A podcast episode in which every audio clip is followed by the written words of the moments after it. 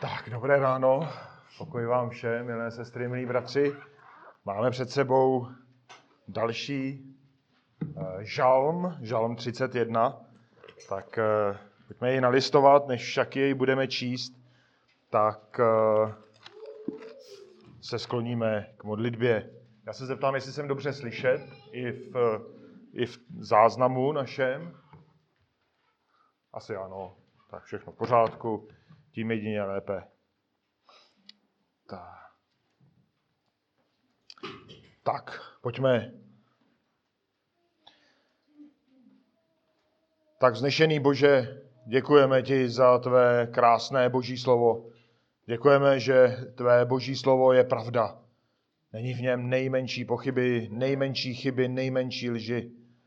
Děkujeme, Pane, že ty jsi nám dal toto slovo a stále je chráníš, aby před útoky všech možných uh, zlých, aby uh, vydrželo a měli jsme je zachované. A právě proto, že máme takhle úžasné slovo přímo na dosah, tak je musíme studovat. A prosím, abychom skutečně měli otevřená srdce a přijali, co říká ten třicátý první žalm. Pane, prosíme tě, veď nás, prosíme tě, oslavuj se. Pane, když to, když nás bude povzbuzovat tvé slovo, když nás bude káznit, když nás bude kárat, prosím, Pane, abychom byli pokorní a přijímali, co ty říkáš.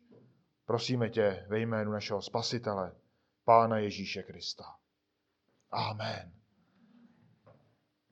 Tak máme před sebou třicátý první žalm. Já jej přečtu na úvod.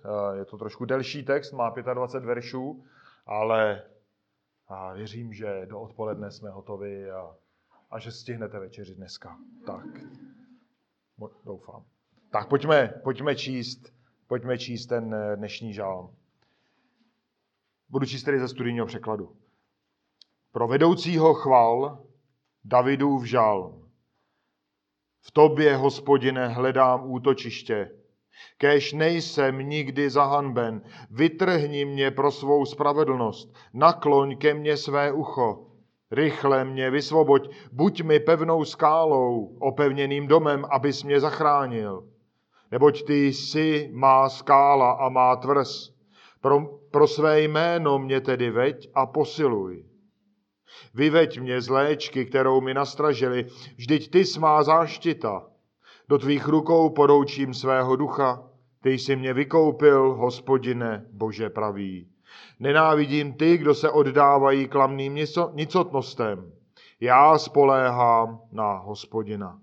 Budu jásat, budu se radovat ve tvém milosrdenství, neboť jsi pohleděl na mé soužení a znáš úzkosti mé duše. Nevydal jsi mě do ruky nepřátel, mé nohy si postavil na rovné zemi. Smiluj se nade mnou, Hospodine, neboť je mi úzko. Trápením mi slábne zrak, duše i tělo. Život mi pomíjí žalem, mé roky vzdycháním. Pro mé provinění ochabuje má síla a mé kosti slábnou.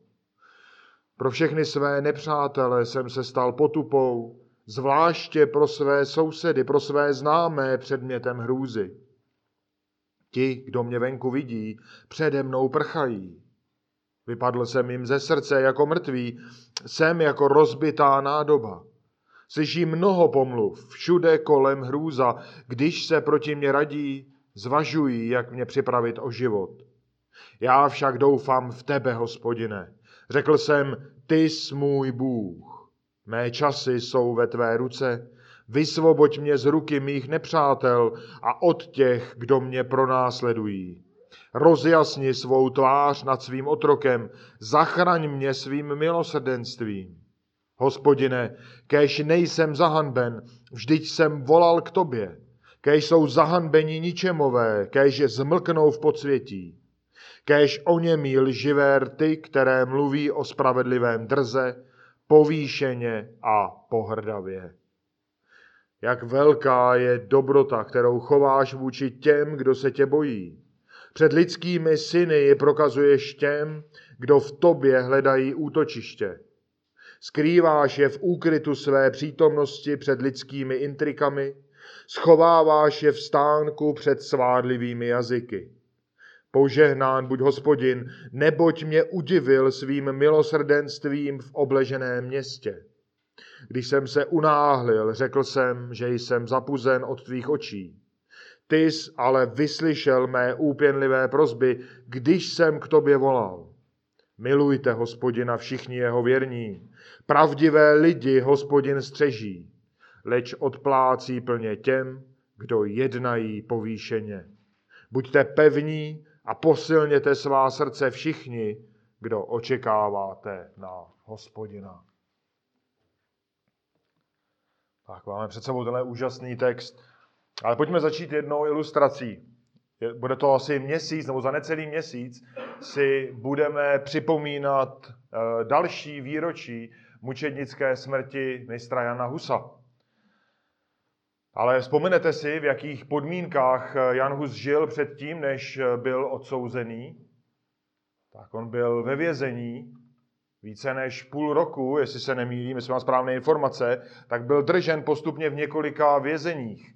A ty podmínky byly velmi těžké. Zeslábl, onemocněl, byl úplně osamocený a byl vydán na nemilost těch nepřátel, kteří ho nenáviděli. Nakonec, víme všichni, byl odsouzen na základě vykonstruovaných obvinění. Proč? Protože nechtěl ustoupit z pravdy, kterou se naučil v Božím slově. A tak, když se díváme takhle na tu situaci Janovu, tak by se nám zdálo, že ho opustili nejenom lidé, ale že ho opustil i Bůh. Že byl vydán na nemilost těm nepřátelům a byl úplně, úplně sám. Ale myslím, že bychom se velmi mýlili, kdybychom takhle usuzovali. Ano, víme, že Bůh si vyvolil Jana, aby trpěl a aby zemřel mučednickou smrtí. Je to tak. Ale také to byl Bůh, kdo mu dal sílu nést tento těžký úkol. Kdo jej provázel celou tu dobu vězení, ale i předtím, kdy byl pronásledován. Ale také to je Bůh, kdo si použil a používá Janova svědectví po staletí. A nakonec podívejme se, kde jsou ti, kteří jej odsoudili a kde je dneska Jan.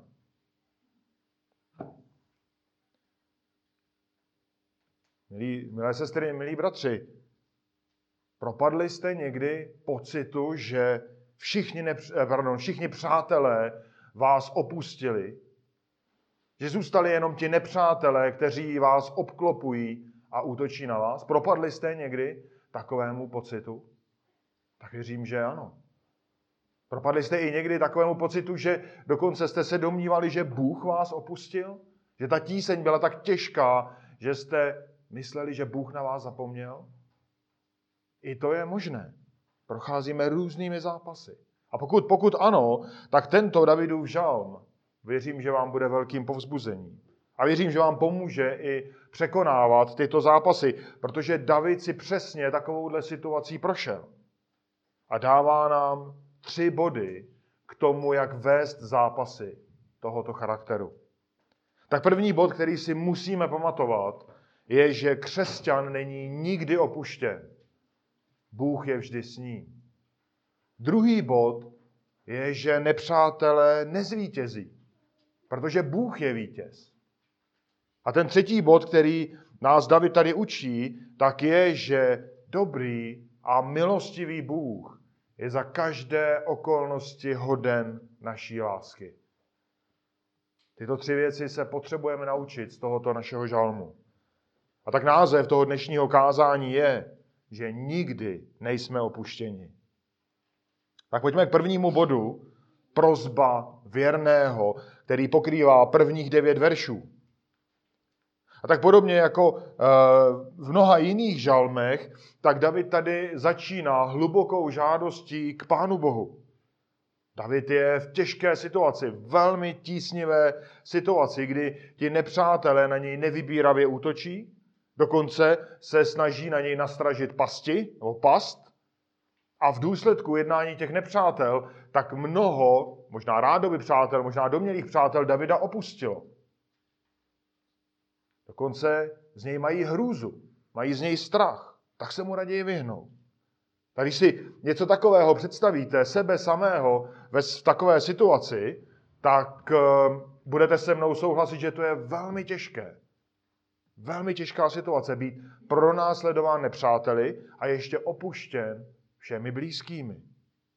Nebo možná ne všemi, ale mnoha blízkými. A tak tím více je pro nás motivující, když čteme tento žálm a učíme se z něj, jak David nám je příkladem, že hledá útočiště v Hospodinu. Prosí, aby nebyl těmi nepřáteli zahanben. Prosí, aby jeho, jeho pověst obstála. Protože kdyby ti nepřátelé zvítězili, tak co se stane? Všechno, čemu David věří, by najednou se ukázalo marný. Všechno by bylo pošlapáno, to, v co David vkládá své naděje. Vše, co definuje Davidův život, tak v očích těch nepřátel by najednou bylo bezcenné. Kdyby dosáhli svého, kdyby dosáhli konečného vítězství. A tak, a tak David tady prosí, aby jej Hospodin vytrhl z té tísně, aby to učinil pro jeho, pro boží spravedlnost. Aby totiž ta boží spravedlnost se prokázala jako správná spravedlnost, jako skutečná spravedlnost. A aby to bylo na svědectví všem okolo, kteří útočili na Davida, nebo kteří jej opustili. Tak David prosí, aby Bůh věnoval pozornost jeho volání a vysvobodil jej. A aby prokázal, že on, svatý Bůh, navzdory veškeré snaze těch nepřátel, aby dokázal, že on, Bůh, je skutečnou pevností a skutečnou skálou. Takovou, ve které každý může nalézt své útočiště. Bezpečné útočiště. Představte si malé dítě, když upadne, začne plakat. Tak kde hledá útočiště? Nehledá ho ani u první ženy, kterou vidí, nehledá ho ani u babičky, ani u tety, nakonec pro mě velmi smutné, ani u tatínka, ale u maminky.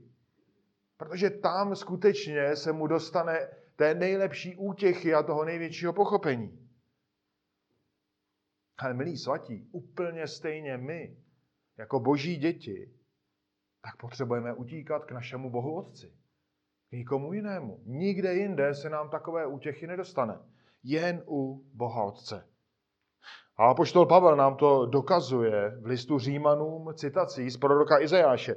Je to Římanům deset jedenáct, známý verš, neboť písmo praví, každý, kdo v něho věří, myšleno v Pána Ježíše Krista, nebude zahanben. A to platí. To platí pro jakoukoliv tíseň, kterou procházíme. Pro jakoukoliv životní fázi, ve které jsme. A tak David si je stoprocentně jistý tou oporou, kterou má v Pánu Bohu. A proto prosí Pána Boha o vedení. Prosí, aby Bůh jej provedl celou tou situací. Jestliže důvěřuje Pánu Bohu, chce, aby Pán Bůh ho tím vším provedl. Ta jeho prosba se od toho čtvrtého verše odvolává na boží jméno. V tehdejší kultuře jméno i u člověka tak se spojovalo s pověstí toho člověka. A tak celá logicky David prosí, aby Bůh jednal v souladu se svojí pověstí. Aby jej vedl. Aby jej vedl úplně stejně, jako dřív vedl Abrahama, Mojžíše, Jozueho a další a další zbožné lidi. A my víme, čteme v tom textu, v pátém verši, že před Davidem byla past. Past, kterou mu ti nepřátelé nastražili. A tím spíš David potřeboval boží vedení, aby do té pasti nepadl. A i kdyby třeba padl, aby jej Bůh z té pasti vyvedl. Protože sám by to nedokázal. A tak David vlastně prosí, aby to byl boží plán, který má uspět, a ne plán těch nepřátel. Oni jistě, ti nepřátelé, měli své plány. Určitě velmi dobře plánovali. Ale boží plán je svrchovaný. Protože zase, kdyby ti nepřátelé zvítězili, kdyby uspěli ty jejich plány tak, jak si to nalajnovali, tak by utrpěla boží pověst. A v téhleté situaci David získává jeden velmi dobrý benefit, jeden velmi dobré ponaučení, protože on poznává svou slabost. On poznává svoji nedostatečnost. A právě proto svou jistotu a svou naději upíná k Pánu Bohu a právě proto prosí o jeho vedení. A jak čteme v šestém verši, tak Bohu vydává svého ducha. Co to znamená, že vydává svého ducha? No prakticky to znamená naprostou oddanost Božímu vedení, naprostou oddanost Božím záměru, pokoru před Bohem samotným. A znamená to že také, že David přijme všechno, co Bůh činí. Přijme, co Bůh přivádí do jeho života a přijme Boží řešení. Protože nakonec ta Boží cesta vysvobození, a to jsme všichni zažili nesčetněkrát, je vždycky lepší než ta lidská. I když se nám třeba nelíbí, i když třeba trvá déle, než si představujeme. Možná si, nebo věřím, že zcela jistě si vzpomenete, že ta stejná slova použil Pán Ježíš na kříži, těsně předtím, než zemřel. V Lukáši ve dvacáté třetí kapitole, čtyřicátém šestém verši, tak čteme: a Ježíš zvolal mocným hlasem: Otče, do tvých rukou odevzdávám svého ducha. Když to řekl, vydechl naposled. Tak Ježíš jako Bůh syn, tak vyjadřoval svou důvěru Bohu Otci. Tu důvěru vyjadřoval tím, že vlastně sám vydal svého ducha, sám ukončil to své utrpení na kříži, protože vše bylo dokonáno. Tak syn dokončil smírčí oběť, kterou naplánoval Bůh Otec. A syn zaplatil za hříchy každého, kdo v něj věří. Zaplatil za hříchy kompletního Božího lidu. A tak nebylo třeba dále trpět a proto Pán Ježíš odevzdal svého ducha. A tenhle ten text spojuje Davida a Ježíše v jedné věci. Spojuje je, nebo ve vícero věcech, ale minimálně je spojuje důvěra. Důvěra a oddanost Bohu. Oddanost, kterou David potom vyjadřuje těmi slovy Bože pravý. Což znamená pravdivý. Bůh, který nelže. Věrný. Bůh, který neopouští. A přesně z téhleté důvěry roste spolehnutí, spolehnutí člověka na Pána Boha, ale roste z toho taky ochota podřizovat se Božímu vedení. Tak, bratři a sestry, důvěra, o které častokrát hovoříme tady z žalmů, tak je zásadní podmínkou pro to zvládnout jakoukoliv těžkou situaci. Když máte pocit, že jste na zcela nepřátelském území, když máte pocit, že vás nikdo nemá rád, a může to být i pravda, když se cítíte, že jste všemi opuštěni, a také může to být pravda, tak Bůh je stále s vámi. Bůh vás nikdy neopustí, pokud věříte v Boha skrze Pána Ježíše Krista. Tak nikdy nejste sami a Bůh je stále s vámi. Bůh vás vede a Bůh činí to nejlepší, co je pro jeho slávu, a to znamená, že to nejlepší, co je pro vás.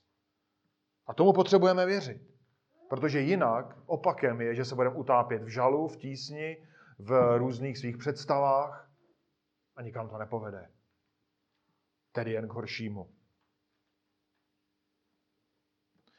V tom sedmém verši tak David tady staví do protikladu Boha a ty, kteří uctívají Boha, a ty, kteří uctívají falešné modly.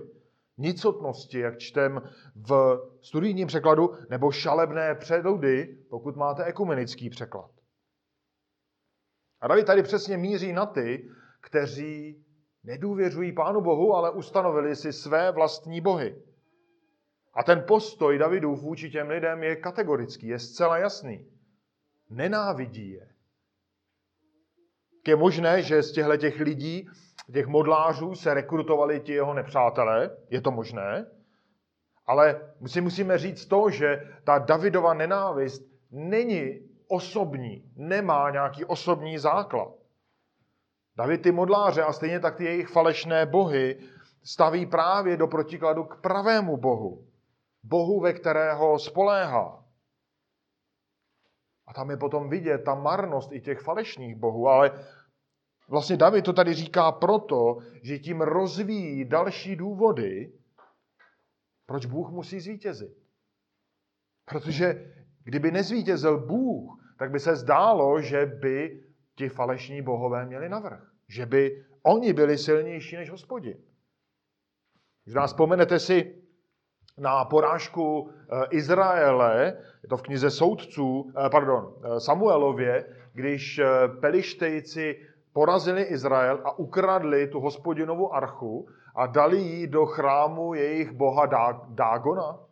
Jo? Kdybyste to hledali první Samuelova pět. Tak Bůh nedopustil, aby ti Pelištejci si mysleli, že ten Dágon je mocnější než Hospodin. No, tu Dágonovu sochu tam svrhnul z podstavce a pak ji rozbil a vždycky tak, aby ležela a jakoby se klaněla před tou boží archou. Dokonce ty obyvatelé toho města tak je odsoudil prostřednictvím nějakých nádorů. A ti lidé potom, když to pochopili, tak se snažili té boží truhly zbavit se slovy. Je to z první Samuelovi páté kapitoly sedmý verš. Říkali tato slova. Ať truhla Boha Izraele nezůstává s námi, neboť jeho ruka tvrdě dolehla na nás a na našeho boha Dágona. Je krásně vidět ta slabost všech model čehokoliv, co si vymyslíme, co je z člověka. Že ve výsledku Hospodin zvítězil, i když se to nejprve zdálo úplně jinak. A proto to Davidovo spolehnutí je tak jisté. A bere jej jako zdroj, jako vedení, jako zdroj jeho vedení, bere jej ale také jako zdroj jeho budoucí radosti. Protože ta radost je jednoznačně v Hospodinu. A pokud v ten moment, kdy David žil ten, tu událost, pokud v ten moment se ještě neradoval, tak já věřím, že velmi brzo se zaradoval. A my to nakonec v tom žalmu čteme a dostaneme se k tomu. A to z toho důvodu, že ví, že to jeho, to jeho vysvobození přijde a Bůh ho vysvobodí. David se bude radovat v božím milosrdenství, protože Bůh pohleděl na to jeho soužení. Bůh také dokonale znal všechny úzkosti Davidova srdce, jak čteme. Bůh jej nevydal v šanc těm nepřátelům, protože Bůh byl stále svrchovaný nad celou tou situací, i když to Davidovo srdce na něj zaútočila tíseň. Bůh byl stále svrchovaný. A Bůh nedovolil, aby ti modláři porazili, nebo aby si představili, že snad jejich modly jsou mocnější než Bůh. Bratři a sestry, my tady víme, nebo vidíme, jak Bohu velmi záleží na jeho jménu. A Bůh nedovolí, aby to jeho jméno bylo pošlapáno. Pravdou je, a známe to i třeba ze svých životů, nebo když se podíváme do historie, že Bůh těm božím nepřátelům dá tu a tam vyhrát nějakou bitvu. Ale vyhraná bitva neznamená vyhranou válku. Vítězem celé té války, která se vine od stvoření, je Bůh díky Pánu Ježíši Kristu. On tu válku v Kristu de facto již vyhrál. Tak tohle, tato jasná informace, tato jasná vědomost, fakt, tak pro nás musí být velkou oporou. Protože ať jsme vysmíváni, ať jsme pronásledováni pro naši víru, tak máme jistotu, že Bůh se nás zastane a že zvítězí. Proto musíme vytrvale prosit. Jako David prosil, i my v tísni musíme vytrvale prosit, čímž dokazujeme nakonec naši důvěru zpátky. Protože prosíme, kde víme, že tu pomoc skutečně dostaneme. Ale pojďme k druhému bodu. Druhý bod je žal zkroušeného. Desátý až devatenáctý verš. Tak v té druhé části žalmu tak David popisuje hloubku toho svého žalu, který jej v tísni pronásledoval. A my vidíme tady, že ani někomu, koho si představujeme jako zbožného člověka, tak ani jemu se nevyhýbaly takovéhle zápasy, kdy on zápasil o jistotu smíření Pánu Bohu, smíření s tou danou situací, přijetí toho, co Bůh činí. Tak David prosí o smilování, protože ta tíseň je extrémní, je, je těžká, doléhá na něj. Povšimněte si, jaká slova volí v desátém a jedenáctém verši. Slova, kterými popisuje ten svůj stav. Slábne, jeho život pomíjí, jeho síla ochabuje, kosti slábnou. Si můžeme představit, jak, jak to jeho tělo i jeho duch prostě se propadá v té tísni a veškeré síly úplně mini, zmizí. Dokonce v jedenáctém verši tak čteme jakousi zmínku o nějakém provinění. Nevíme tedy, o co se jedná, není to nějak více specifikováno. A můžeme se třeba dohadovat, že to provinění souvisí třeba s Davidovou reakcí na ty útoky těch nepřátel. Nebo na tu past, kterou mu nastražili. Nevíme, ale můžeme si představit ilustraci. Představte si, že jedete ve vašem autě a máte v něm naloženou celou rodinu a teď vás nějaký řidič bezohlednou jízdou ohrozí. A vám v tu chvíli unikne z úst nějaké velmi nehezké pojmenování. A nevím, třeba ty jeden špatný řidiči. Nebo něco horšího. Jo? Ale v tu chvíli už to nemůžete vzít zpátky. Jo? Určitě je vhodné činit pokání před svou rodinou, zejména byly-li tam děti, nebo jsou-li tam děti. Ale nemůžete to vzít zpátky. Jo? A, a zřešili jste. A nemůžete se omluvit ani tomu řidiči, protože ten už je někde, kdo ví kde, a nakonec on vás ani neslyšel. Co s tím můžete dělat? V zásadě nic. A to může být příklad hříchu, který David spáchal. Tedy principiálně. Nepředpokládám, že ho někdo předjel nějak hrubě na silnici. Maximálně na velbloudu. Ale nevím, nebudeme zabíhat do nějakých. Jo? Takže jenom abychom se představili, o jakém asi hříchu tady uh, David píše. A už i to, že vlastně Boží slovo o tom dál mlčí a je to zmíněno takhle okrajově, tak uh, si můžeme vysvětlit, že to nebylo předmětem uh, toho problému, kterým uh, byl David tísněn. Ale horší o to horší byla ta situace Davida v očích těch nepřátel. My čteme, že David se pro ně stal potupou, předmětem pohany. A to do té míry, že se mu na ulicích vyhýbají, dokonce jeho blízcí. A mnozí z těch, kteří se tvářili jako přátelé, tak o něm najednou nechtějí vůbec slyšet. A vidí je jako někoho, v kom je vzbuzena hrůza, kdo prostě v nich vzbuzuje hrůzu. On jim doslova, jak čteme, vypadl ze srdce. Jako by zemřel. Jako by odešel na věčnost. Oni se na něj dívají jako na rozbitou nádobu. Nádoba, která nemá žádný užitek, než zamést střepy vyhodit. Takhle oni pohlíželi na Davida.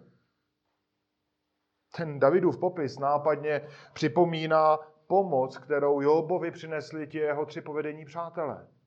Tak určitě si pamatujete Joba, jak oni se mu možná skutečně snažili pomoci, motivaci nechme stranou, ale ve skutečnosti tou kritikou ho jen a jen tížili a tísnili a tu jeho těžkou situaci prohlubovali. Ale ta situace je ještě horší. Protože nejenom, že David byl zcela opuštěn, ale současně se kolem Davida začaly rojit pomluvy. David byl schopný voják. Uměl bojovat. Kdyby ten nepřítel stál proti němu v bitvě, určitě by dokázal mnohé. Ale co zmůže proti pomluvě? Nic. Nemůže dělat vůbec nic. A tím spíš zjišťuje. A je úžasné vidět, že o to více zjišťuje, že má jen jedinou pomoc. Meč mu nepomůže, štít mu nepomůže. A tou jedinou jeho pomocí a nadějí, jak jsme si řekli, je zpátky Pán Bůh. Davidův Bůh, jak hovoří. A tady si opět David musí uvědomit, a každý z nás, kdo je v takovéhle situaci, svou slabost a neschopnost udělat cokoliv, aby takový stav změnil. Co uděláme s pomluvami? Nic. Nedokážeme udělat vůbec nic.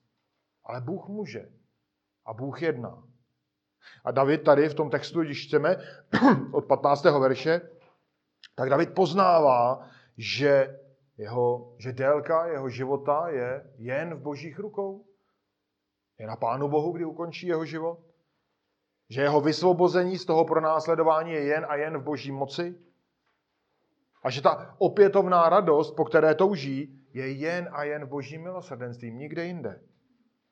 Tak vidí, a my to chápeme také, že mimo Boha žádná naděje není. Žádné vítězství a žádné ani očištění od pomluv, které Davida trýznily. A David prosí o vysvobození. Prosí o boží náklonnost. Prosí, aby Bůh nad ním rozjasnil svou tvář, aby David měl zpátky svou radost. V tom osmnáctém a devatenáctém verši tak dokonce čteme, že prosí, aby Bůh potrestal ty, kteří mu činili takovéhle zlo. Prosí, aby, jak čteme, zmlkli v podsvětí. Aby ty jejich pomluvy utichly i s nimi.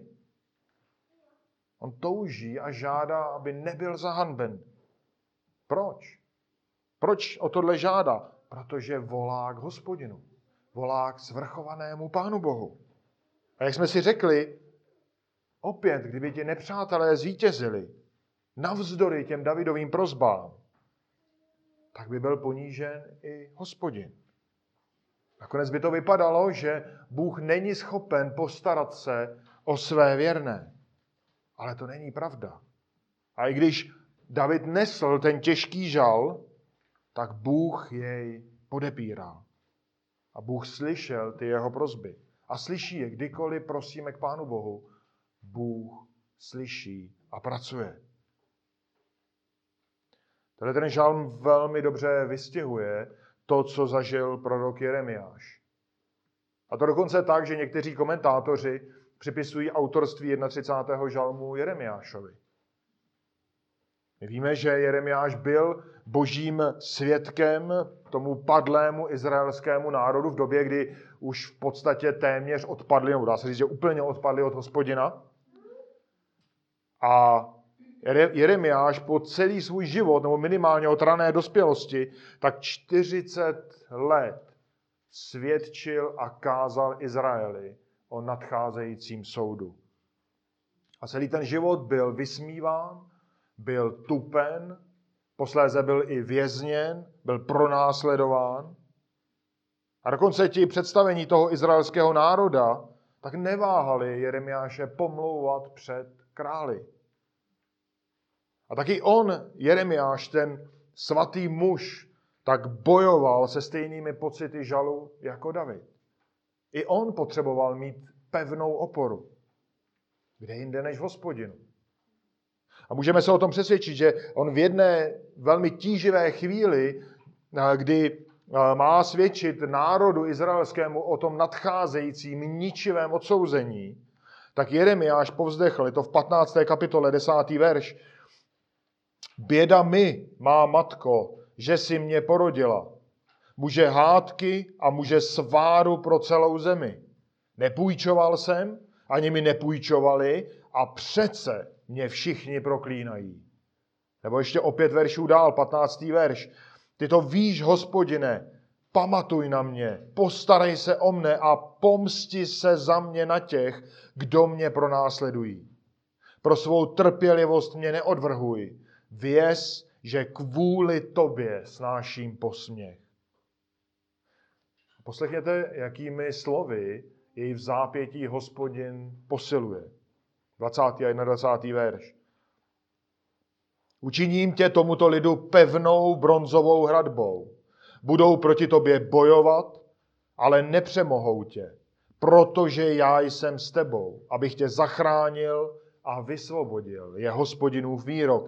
Vysvobodím tě z ruky zlých lidí a vykoupím tě z moci násilníků. Tak ačkoliv proti Jeremiáši stál skoro celý národ, včetně těch vládců, tak Bůh ho ochraňoval. Oni ho tísnili, ale ve výsledku mu neublížili. Bůh ho posiloval, aby zvládl ten těžký úkol. A nakonec Bůh byl, kdo dovedl Jeremiáše do toho konečného vítězství.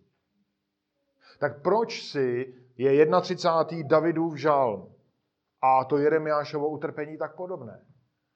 Proč tam najdeme tolik podobných věcí? Proč tam najdeme tolik podobnosti s osudem na úvod zmiňovaného Jana Husa?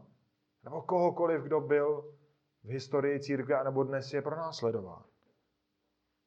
Protože žalm třicet jedna nám popisuje přesně, jakým tlakům od lidí, ale současně vlastním pocitům čelí člověk, který je pronásledován.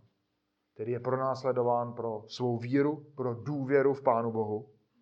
A to platilo v dobách těch statečných mužů, jako byl David či Jeremiáš, nebo Jan Hus, platí to dodnes. Vždyť si představme, kolik žalu a trápení musí snášet ti, kteří jsou dnes tupeni pro víru, kteří jsou vysmíváni, nebo spíš, kteří jsou pronásledováni pro víru v Pána Ježíše Krista. V zemích, kde je státem organizované pronásledování. Můžeme, mohli bychom uvádět spoustu, spoustu příkladů. A nemusí to být jen extrémní Severní Korea nebo, nebo nějaké muslimské země. To spousta, spousta příkladů. A nebo o co hůře, jaké těžkosti a pocity zažívají ti, kteří jsou takto pronásledováni vlastní rodinou. Žijí uprostřed rodiny, která se vysmívá jejich víře a která je tímto způsobem utlačuje, pronásleduje, marginalizuje, cokoliv si dovedeme představit. Já vím, že mnozí z vás se můžete přesně s těmito verši stotožnit. Že něco podobného je ve vašich životech. Ale to, co bych rád, abyste stejně jako David našli radost v Hospodinu. A rád bych vás odvrátil od toho zaměření na tu danou tíseň k radosti, kterou všichni ti, kteří byli a jsou pronásledováni, mají v našem milovaném Spasiteli Pánu Ježíši. Bůh je s vámi. Nikdy nejste sami. A Bůh za vás bojuje a dává vám radost. A právě proto nám je tady třetí bod tohoto textu, který pokrývá tu závěrečnou pasáž, která se láme úplně obratem o sto osmdesát stupňů. Radost vysvobozeného. Verše dvacet až dvacet pět. Tak v té poslední části toho žalmu, tak ten žalm přechází v úplný opak. Žal v té prostřední části a na závěr radost. Obrovská radost a chvála Pánu Bohu. A co může způsobit takhle náhlou změnu, když ty okolnosti jsou stále stejné? Co je to než to, že Bůh odtáhne zrak pronásledovaného z té tísně samotné a ten jeho zrak upře na něj, na samotného Boha, na dobrotivého a milostivého Boha. A tak David v tom dvacátém verši tak chválí velikost boží dobroty vůči těm, kdo se ho bojí. Čímž také vlastně vytváří ten kontrast proti těm, kteří byli vůči Davidovi nepřátelští, protože oni, jak jsme četli, uctívali nějaké falešné bohy. He. Ti, kdo se skutečného Boha nebojí, tak ale nemohou očekávat tenhle ten projev dobroty, za který David Boha chválí. A povšimněte si v tom dvacátém verši jedné velmi důležité maličkosti. Ta boží dobrota se neprojevuje skrytě. Ta boží dobrota se projevuje na svědectví před lidskými syny. Jo? Před lidskými syny ji prokazuješ těm, kdo v tobě hledají útočiště. To znamená, že ti okolo vidí, že Bůh se stará o to své boží dítě. Boží přítomnost je úžasným, dokonalým útočištěm před všemi lidskými intrikami, před pronásledováním, před pomluvami, cokoliv si dovedeme představit. A Bohu záleží na každém svém božím dítěti. A proto Bohu náleží chvála, jakou David tady vzdává. Chvála za dobrotu, za bezpečí, které dává svým věrným. David zažil obrovské milosrdenství a zažil obrovskou úlevu. V dvacátém druhém verši Pak Pána Boha chválí, požehnán buď Hospodin. A Bůh je požehnaný a Bůh je zdrojem požehnání. A příčinou té situace, ve které se nacházel, se tady trošku vrací k tomu popisu, taky přirovnává jako k obleženému městu. Tak ta tíseň musela být těžká, jako by byl v obleženém městě. My nevíme, jestli tak byl skutečně v obleženém městě, nebo je to obrazné přirovnání, to nevíme. Ale představte si tíseň lidí ve městě, které je obklopené nepřáteli. Nikdo nemůže dovnitř, nikdo nemůže ven. Můžou žít jenom ze zásob, které mají, které měli předtím, než ta armáda nepřátelská přitáhla. Nemůžou ani komunikovat s okolním světem, jsou jen v podstatě vydáni na pospas těm nepřátelům, kteří mají jeden jediný cíl. Dobít, zničit, vyrabovat, cokoliv. To je velmi tvrdé sevření, ke kterému David tu svou tíseň a tíseň pronásledovaného připomíná, to přirovnává.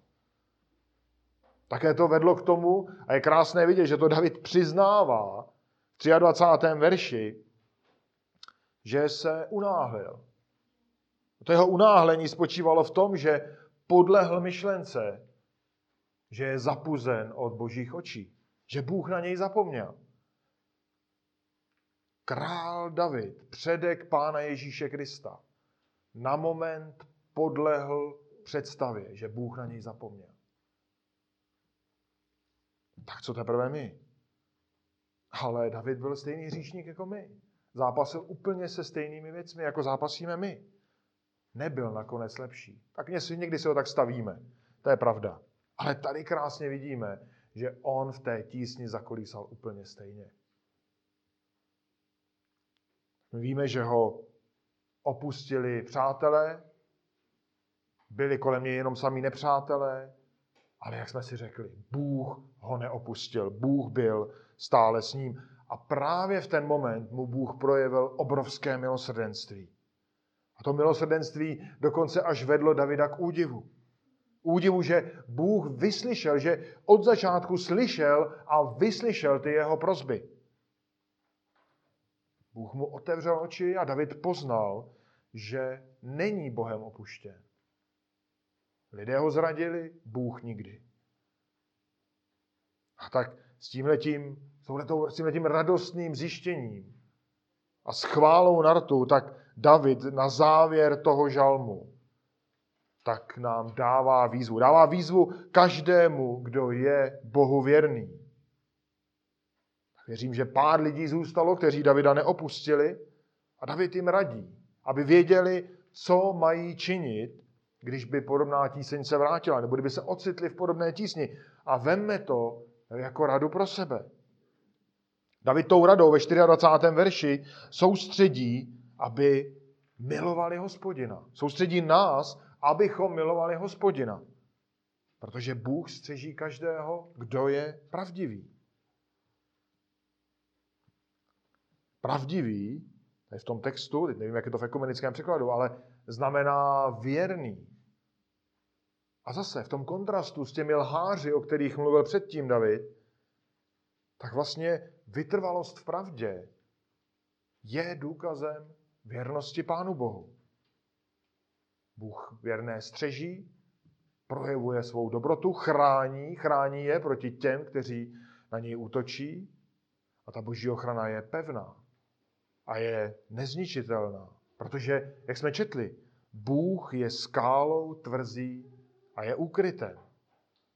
A i kdyby ti nepřátelé jenom nakrátko nabili dojmu, že zvítězili, tak to, co je čeká, je přísná odplata, spravedlivý boží soud za tu jejich povýšenost.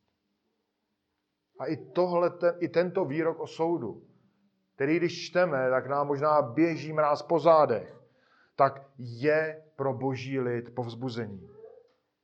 Je povzbuzením, protože ukazuje, kdo skutečně zvítězí.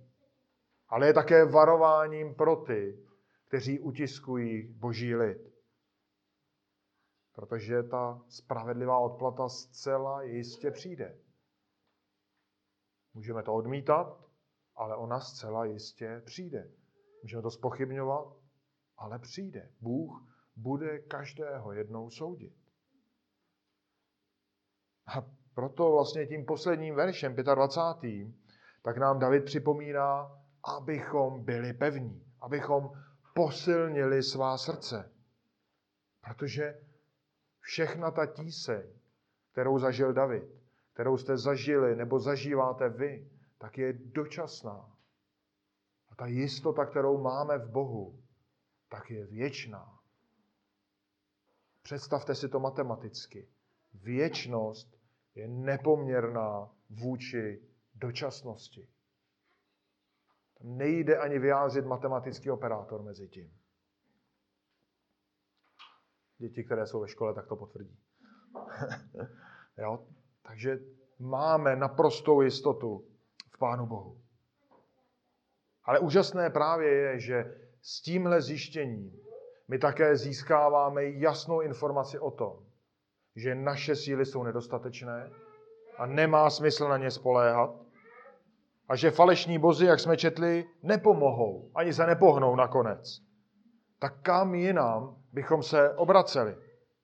Není žádné jiné místo, protože veškeré naše očekávání, veškeré naše naděje musí být pevně zakotveny v Hospodinu. Tak, milí svatí, každý z nás má, máme něco, co ti, kteří odporují Pánu Bohu, nemají. A nemohou to v zásadě ani pochopit. Milí svatí, ať se to někdy nezdá, tak máme radost. Máme radost, která nemá zdroj v tomhle světě, protože kdyby měla zdroj v tomhle světě, tak každá tíseň ji okamžitě zruší. Ale máme radost, která má kořen, která má zakotvení ve věčnosti. V přítomnosti u našeho Spasitele. A David nám to tady demonstroval na svém příkladě. Kde se vzala ta náhlá radost uprostřed té tísně, která trvala? Tísni, kterou přirovnává k obleženému městu.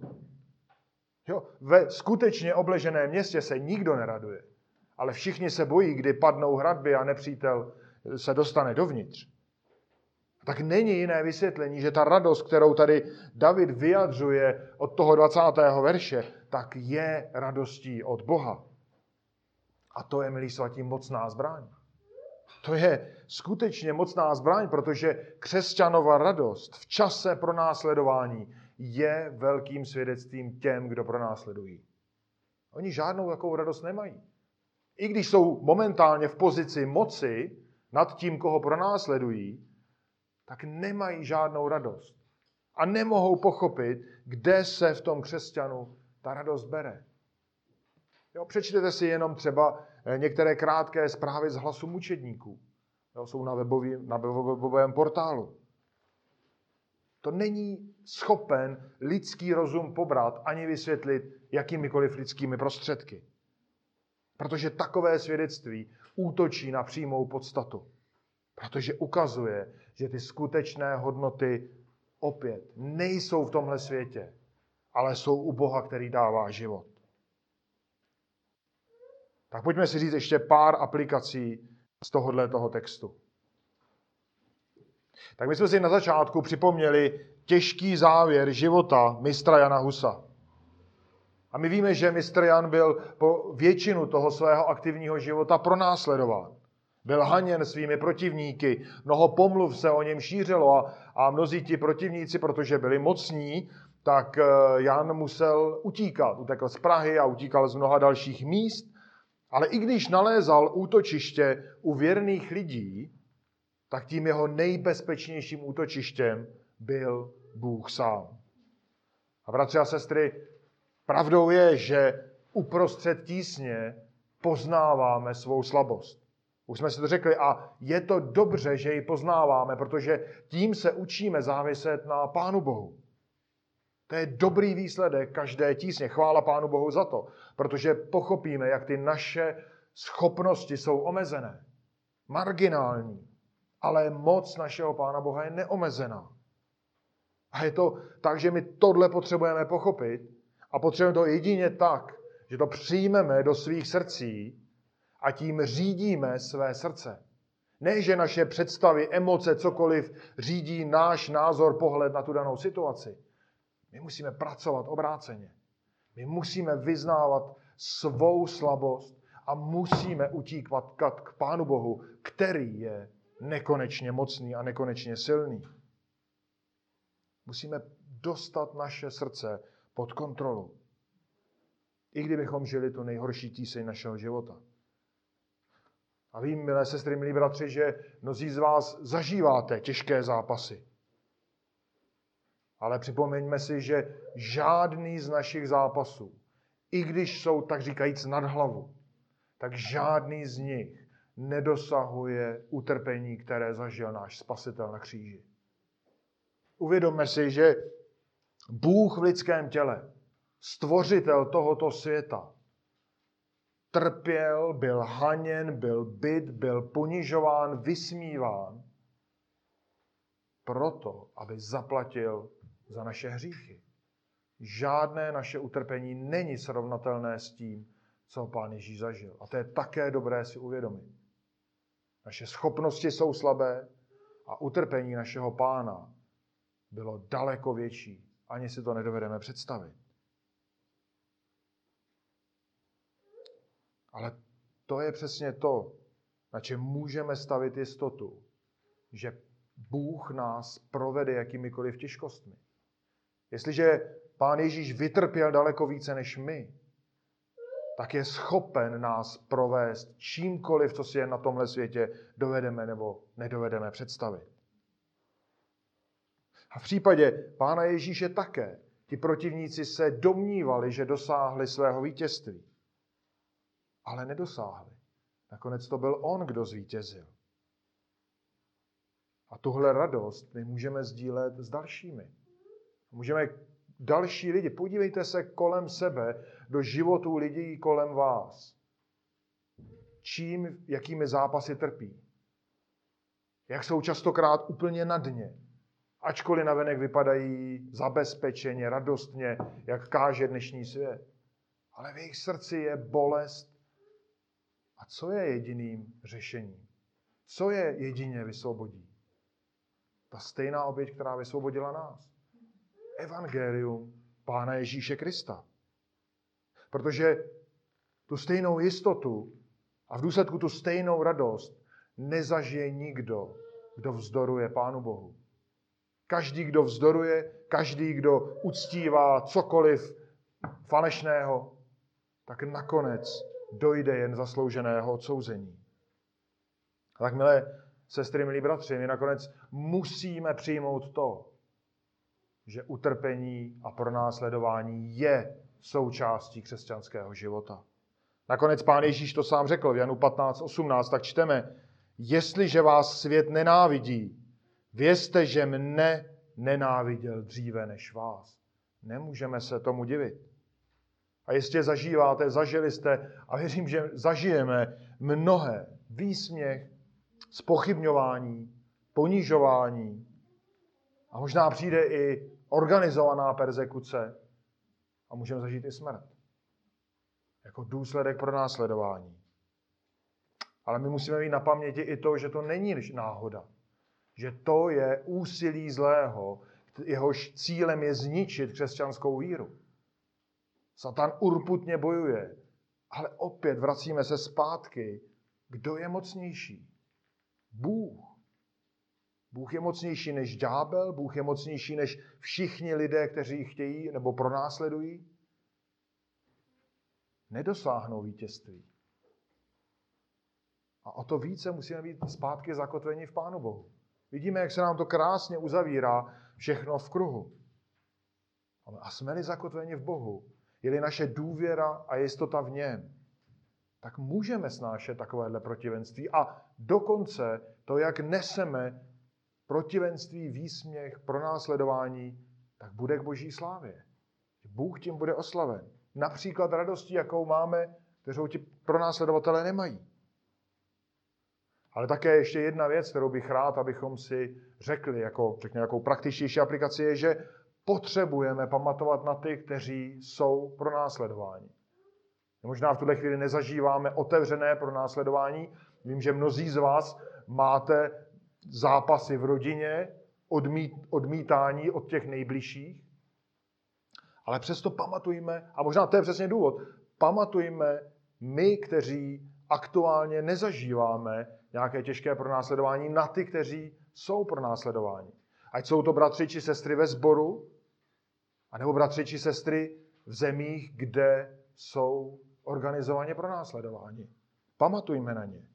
Protože my můžeme pomoci a my můžeme už tím, že oni nebudou opuštění, vyrazit ďáblu z ruky zbraň, kterou přesně pokoušel Davida, když David propadal se v tísni v domnění, že ho opustili lidé, že ho opustil Bůh. Chvála Pánu, Bůh ho z toho odvrátil. A my můžeme přesně tím, když pamatujeme na pronásledované, tomuto předejít a pomoci. A může to být maličká pomoc a určitě to může být modlitba a bude mít obrovskou moc. A tím můžeme takhle vyléčit z malomyslnosti. Tak shrnutím toho našeho textu a poučením pro každého z nás je, že i když se křesťanovi zdá, že je opuštěn, že všude kolem jsou jen a jen nepřátelé, tak Bůh je stále na blízku. Bůh stále pracuje, Bůh stále dává oporu a potřebujeme proto spoléhat a důvěřovat Pánu Bohu. Amen.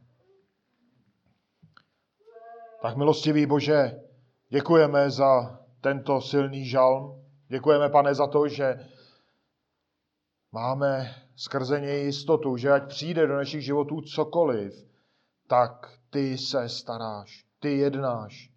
A my musíme vyznat, že naše síly jsou slabé, ale my na ně často spoléháme, často se snažíme bojovat z vlastních sil, ale je to marné. A tak prosím, Pane Bože, za každého z nás tady, abychom vždy utíkali k Tobě, abychom viděli to jediné útočiště, tu jedinou naději v Tobě.